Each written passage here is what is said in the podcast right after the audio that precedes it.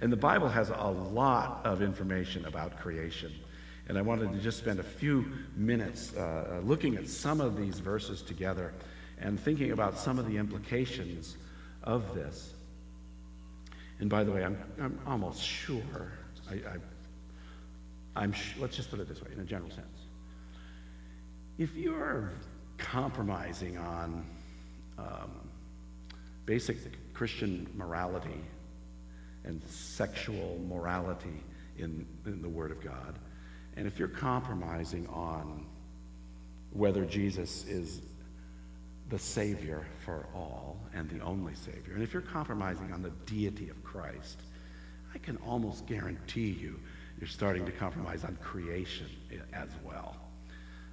They're not unrelated thoughts. Psalm 148 verse 5 says, "Let them praise the name of Yahweh." See, he's the self-existing God, uncaused, unlimited. He's all.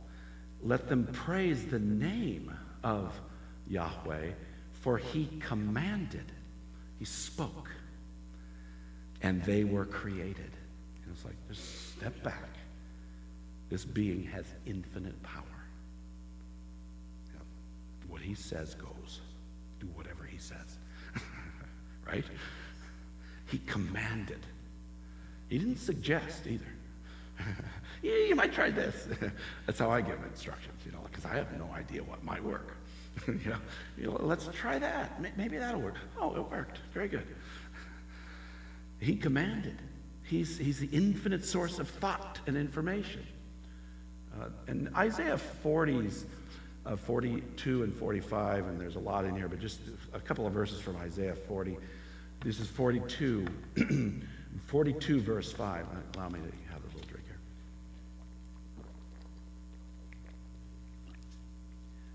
Shatha.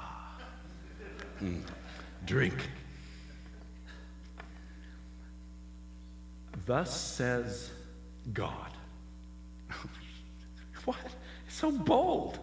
Yeah. Thus says God. What's your source? God. Okay.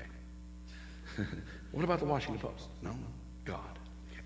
Thus says God, Yahweh. This is Isaiah 42, verse 5. Thus says God, Yahweh, who created the heavens and stretched them out. What's all that space out there? My goodness, it has the appearance of time. Yes, that's the way he created it. Who spread out the earth and what comes from it. Who gives breath to the people on it and spirit to those who walk in it. Isaiah 45, verse 12. I made the earth. Remember our dear old vice president who unfortunately said, I made the internet, and no one ever let him forget that, right? I don't know if you're political junkies, but who was that? Al Gore. You know, one time he said, I made the internet or something like that, and no one will ever let him forgive it. It's going to be on his tombstone at Arlington National Cemetery. I made the internet.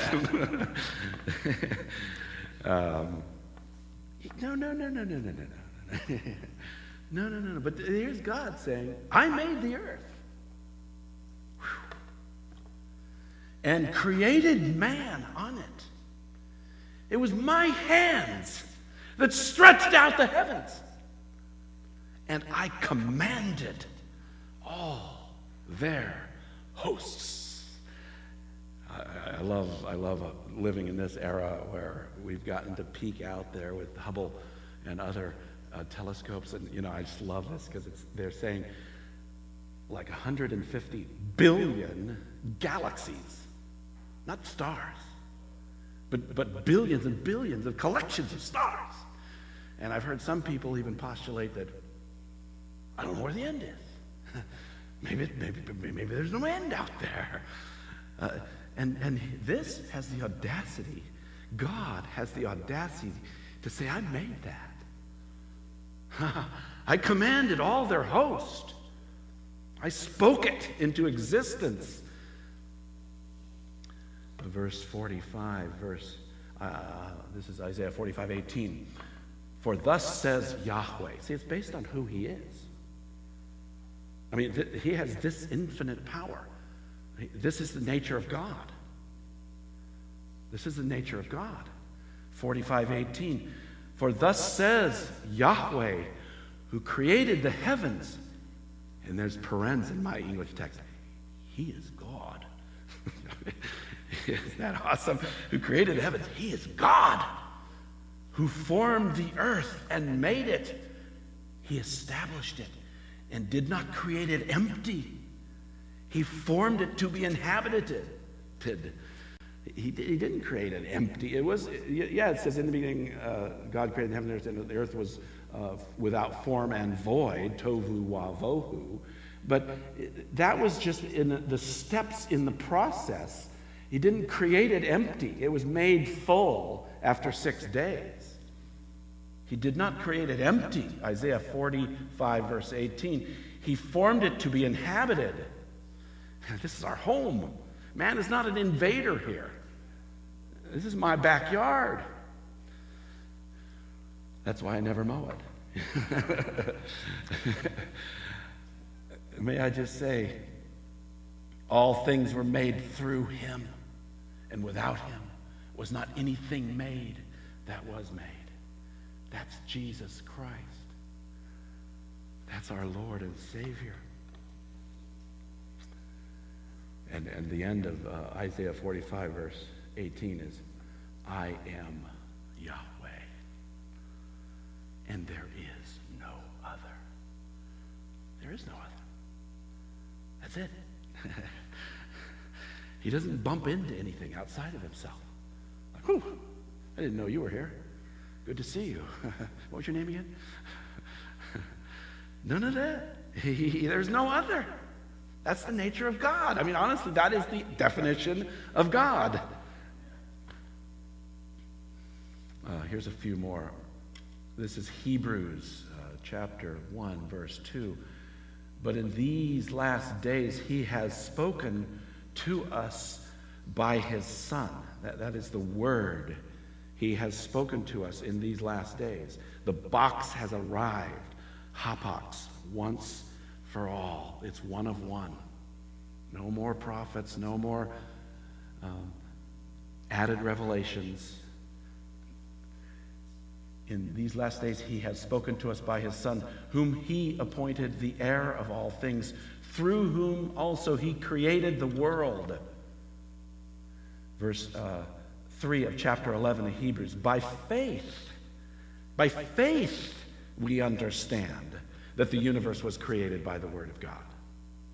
See, like I've said before, I think you could say, well, empirically, I came to creation after day, whatever day it was, let's say day 3, and I had a really, really, really, really huge chainsaw, and there was a really big redwood tree there. And me and my buddy took that chainsaw and cut it down. And it was only 1 day old. But lo and behold, it had rings in it. It had rings in it. It looked like it was 4,000 years old. It was created that way. He created it that way. And by faith, we understand that the universe was created by the Word of God. You know, don't let anybody tell you. The Bible doesn't tell us how he created. Okay, but it does. It does. Created by his Word. He commanded it, and it stood forth. And by the way, when in Hebrew it says day 1, day 2, day 3, day 4, day 5, it's always literal days. Yes, yom can be used to be non-literal days, but not when it's evening and the morning or the first day. That is a day.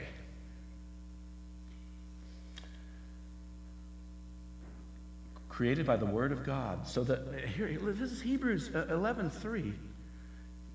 Isn't this saying that he created out of nothing? Isn't this saying that what was made was not made by previous generations of evolutionary mistakes?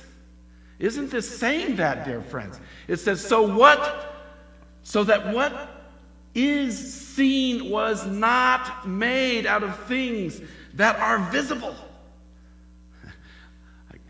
So that what is seen was not made out of things that are visible. It was invisible, then it's visible. The tree had 4,000 rings in it, but it didn't exist yesterday. He stretched out the space. Why is this cool? Because the information created this. The infinite source of all truth. Boom! He has unlimited capacity. He is infinite. And look where it goes. Revelation 4:11. Worthy are you, our Lord and God, to receive glory and honor and power, for you created all things. And by your will, they existed and were created. Here's from A.W. Pink. He writes in 1923, all things were made by him, and without him was not anything made that was made.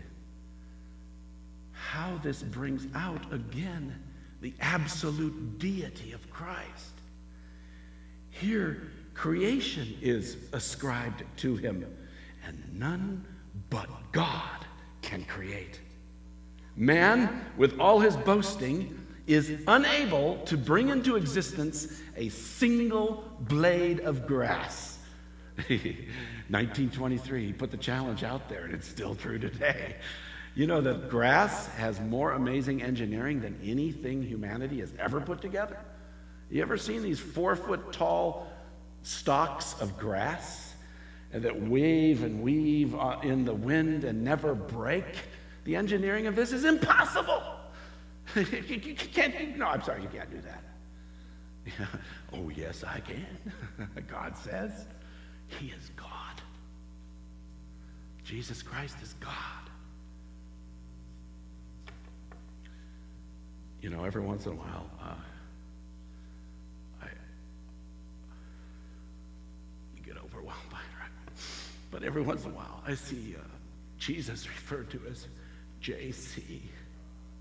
And I think that's horrible. I do. You know, let's just ban that from our church, okay? Yeah, you know, he's God. He's God.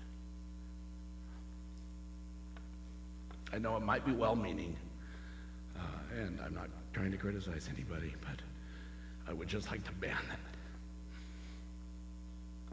He is God. I'm going to finish this quote here. I'll get a little water.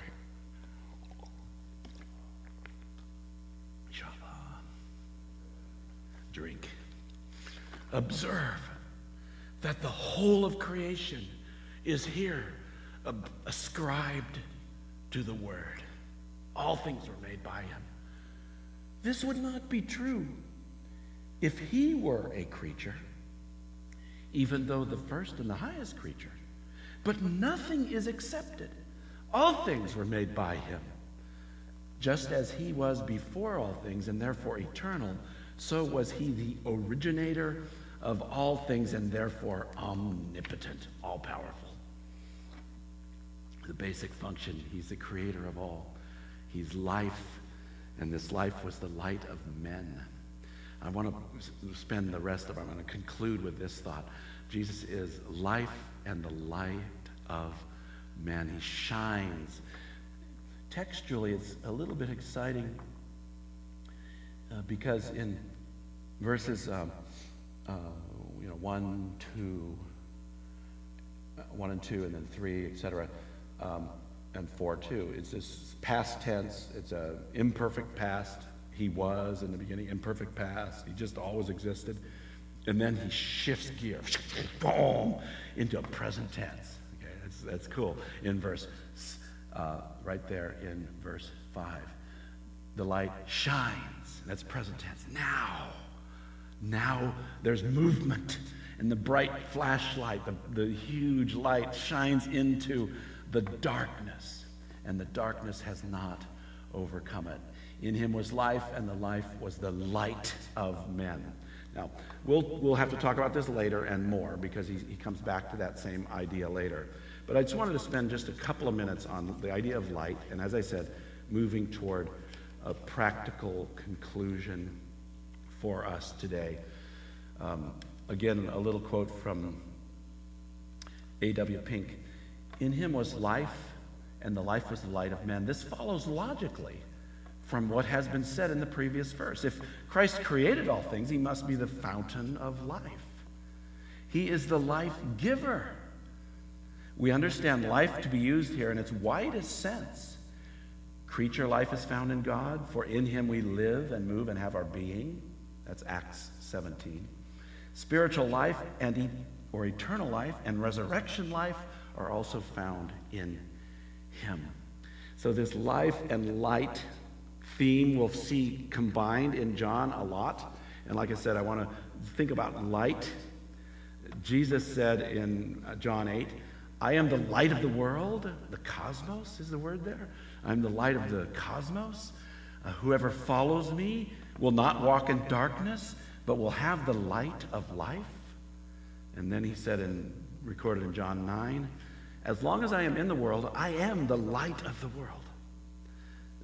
John says in his first little letter, John 1, God is light, in verse 5 of chapter 1. And John tells us in John 3:19, look at John 3:19.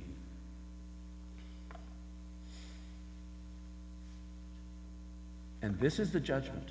The light has come into the world. Jesus has shone. He is shining into the world. He currently is doing this. He has come. And this is the judgment. The light has come into the world, and people loved darkness rather than light because their works were evil. Men reject Jesus because of his nature, because he is the true light. Now, in conclusion, the concluding thoughts, I want to go to a passage in 2 Peter. I'm going to read several verses and really hone in on just a couple. First Peter chapter 2. It'd be helpful if you turn there if you have a Bible.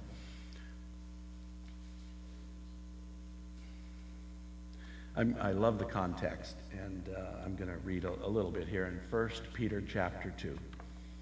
He says, so put away all malice and all deceit and hypocrisy and envy and all slander. Look at the context of that, right up into verse 23. Since you have been born again, not of perishable seed, but of imperishable, through the living and abiding Word of God.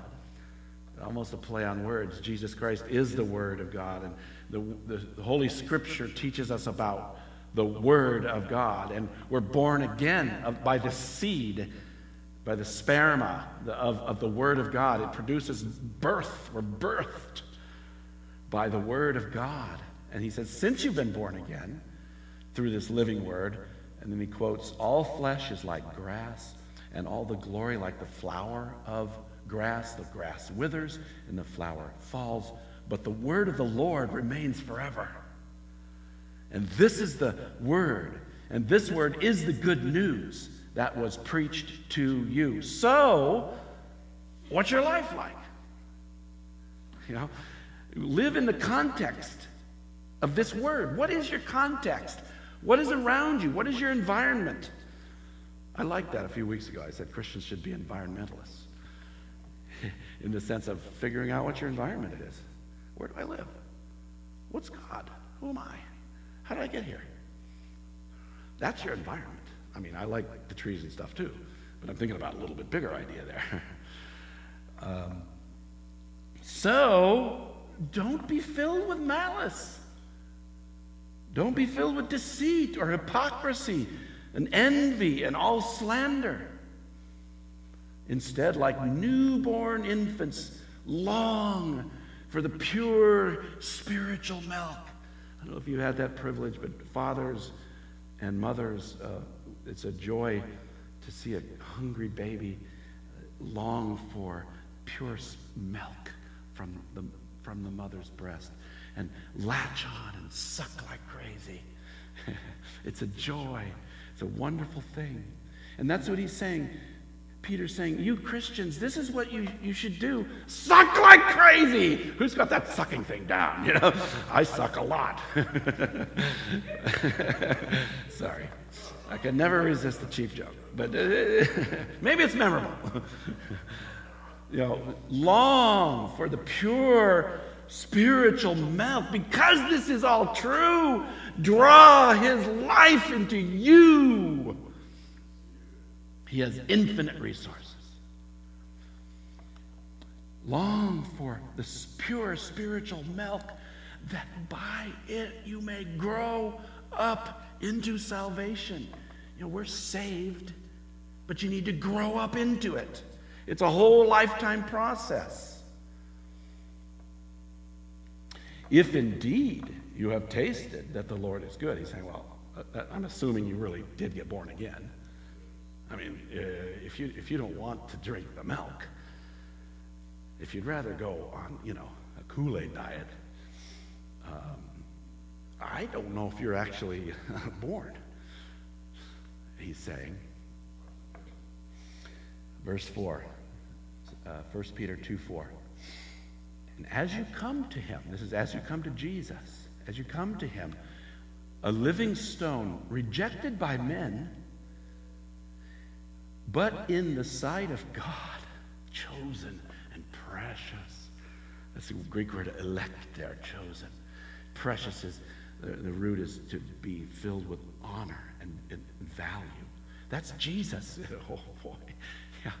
We're saved because Jesus is chosen and precious. He's my Savior. Hallelujah. I got an infinite word Savior. You come to him in the sight of God, chosen and precious he is. You yourselves, like living stones, are being built up as a spiritual house to be a holy priesthood, to offer spiritual sacrifices acceptable to God through Jesus Christ. It's always through him.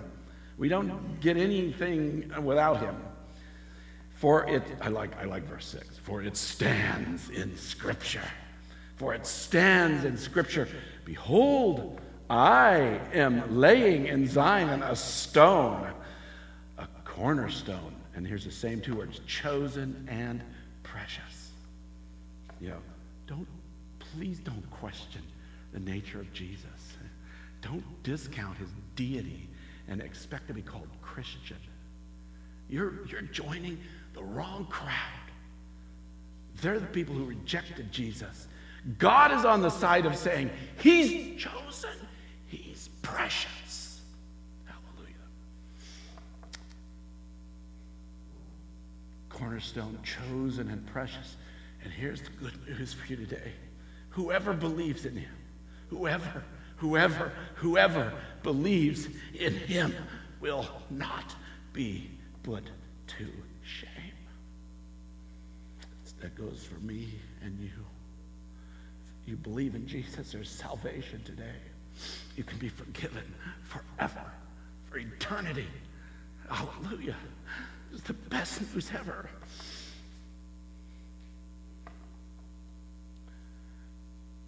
Verse 7. And this word honor is that same word precious. It's the root word of precious. So the honor is for you who believe. It's a transfer of honor. Jesus has infinite honor. And if we believe, we get the honor instead of the shame we deserve. You know, it's fantastic. We call this the new covenant. The new covenant in the blood of Jesus. So the honor is for you who believe. But for those who do not believe, the stone that the builders rejected has become the cornerstone. You just can't get around it. It's the cornerstone. So, and a stone of stumbling and a rock of offense. They stumble because they disobey the word as they were destined to do. All the apostles had this sovereign will of God always before them. There was the destiny of God It doesn't erase the choice of the individual. They chose not to believe. The light shines in the darkness. And they said, no, no, no, no, I'm fine. I'm fine over here. I like my evil. See verse 9. But you are a chosen. That's that same word, elect, chosen and precious. You are a chosen race of royal priesthood. Not, you know, I'm a royal priest. You know, wow. Undeserved titles here, you know. But that's us. Royal priesthood, a holy nation, a people for his own possession. That, and here's the point. This is my point. That we may proclaim the excellencies of him who called you out of darkness into his marvelous light. So why did he go through this? Why are we still here? You know, so that we become experts on his excellencies, who he is, and then we proclaim it. We tell people about it. We exist to proclaim. That you may proclaim the excellencies of him who called you out of darkness into his marvelous light. Him we proclaim, Paul says in Colossians 1:28. Therefore, he is omnipotent. He is our source of life and light. He is the victor. Therefore, and this is where we close, we worship him.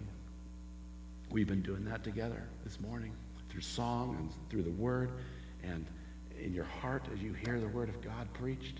That's worship. You're praising God. We worship him. We serve him. I'm your slave. I'll do whatever. I'll even stand up for this truth that's so unpopular. I'll serve you. I'll live for you.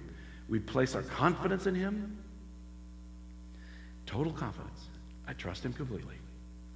And then finally, we proclaim him. Him we proclaim. Let's pray. Father, strengthen us to do your will. You've called us into your marvelous light that we could proclaim your excellencies. We pray, Father, that we will do that faithfully. In the history of our little church, we had to break away from a Baptist denomination that was straying away from you. We thank you, Lord, that by your grace and kindness, we are still proclaiming the truth of the Word of God.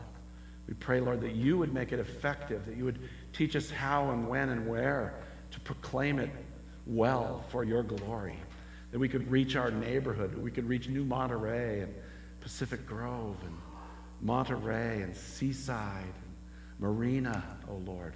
So many people are acting like you are nothing. You are no big deal. You're a curse word to them. Lord, in your kindness, could we be proclaiming the excellencies of you into that theater, into that environment, oh Father. Teach us how.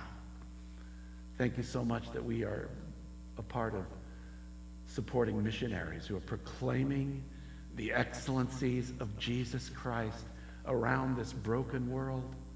We think particularly of those in the Arab world right now, our dear friends, the Robertsons, laboring now for 40 years in Amman, Jordan. Lord, thank you for them. Thank you for their love for you and their zeal to proclaim your excellencies there in that culture. And many, many more, Lord, we lift them up to you in the name of Jesus. Amen.